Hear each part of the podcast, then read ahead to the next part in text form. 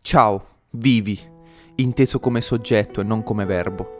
I pregiudizi su di te erano tali da renderti un capolavoro merda già da prima che nascessi, ma ormai sei uscito e nessuno dei poc'anzi meriti o demeriti descritti appartiene a te. T'appartiene solo una cosa, la fantasia.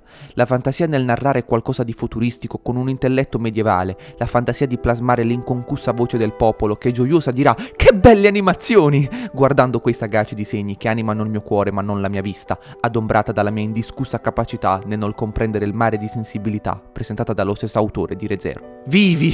Oh, gioia mia! Tu parli di «Ai!» Scusate, mi sono fatto male. Tu parli di intelligenza artificiale e se questa un giorno possa distruggere l'uomo, laddove si distrugge già con le sue stesse mani, ma in qualche modo bisognava costruire una trama. Tu parli di che cosa significa essere un umano, ma devi sapere che neanche gli esseri umani lo sanno e che se vuoi essere vicino a loro smetti di pensare e inizi a parlare, poiché il pensiero è ormai secolarizzato e basta ripetere quel che dicono gli altri... Scusate, volevo dire citare quel che già di grandi hanno detto i presunti grandi, così da continuare ad essere coerenti, a non sbagliare. Credo che come anime tu possa dare qualcosa al mondo grazie alla tua spiccata sensibilità nel trattare la vita di un'intelligenza artificiale che vuole capire cosa si prova ad essere un umano e salvare il mondo attraverso un orsetto di nome Matsumoto.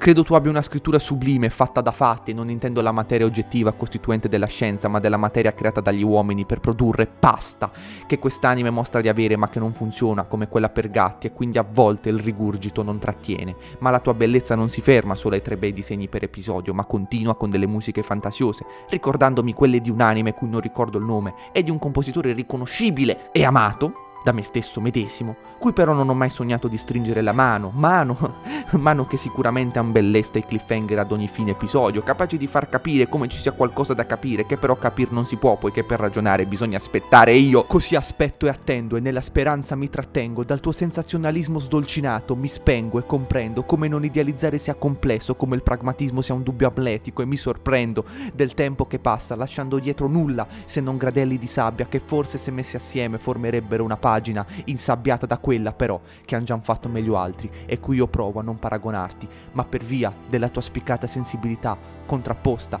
al mio grezzo apprezzamento maschile non posso comprendere di come nell'episodio quattro tu da razionalizzare ti sei trovato ad emozionare così debotto e con sospesa incredulità mi lasci quando basta un chip per diventare un'abile lottatrice, anche se a scuola mi insegnano che la struttura è al servizio della funzione e qui ereticamente dubito se le strutture siano pronte per far funzionare la funzione. Tu provi a far emozionare un calcolo e allora mi stai dicendo che il calcolo è emozione o che non si può fare dell'emozione un calcolo.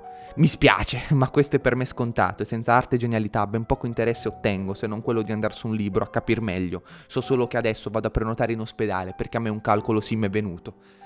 Al cervello. Sarai pur bello ma io non apprezzo, mi spiace ma troppo, l'arte non mi compete, la critica neanche. Ognuno è ovviamente libero di far ciò che gli pare e pertanto io amo e metto otto a Vivi perché un futuro da pornoattrice non lo si nega a nessuno.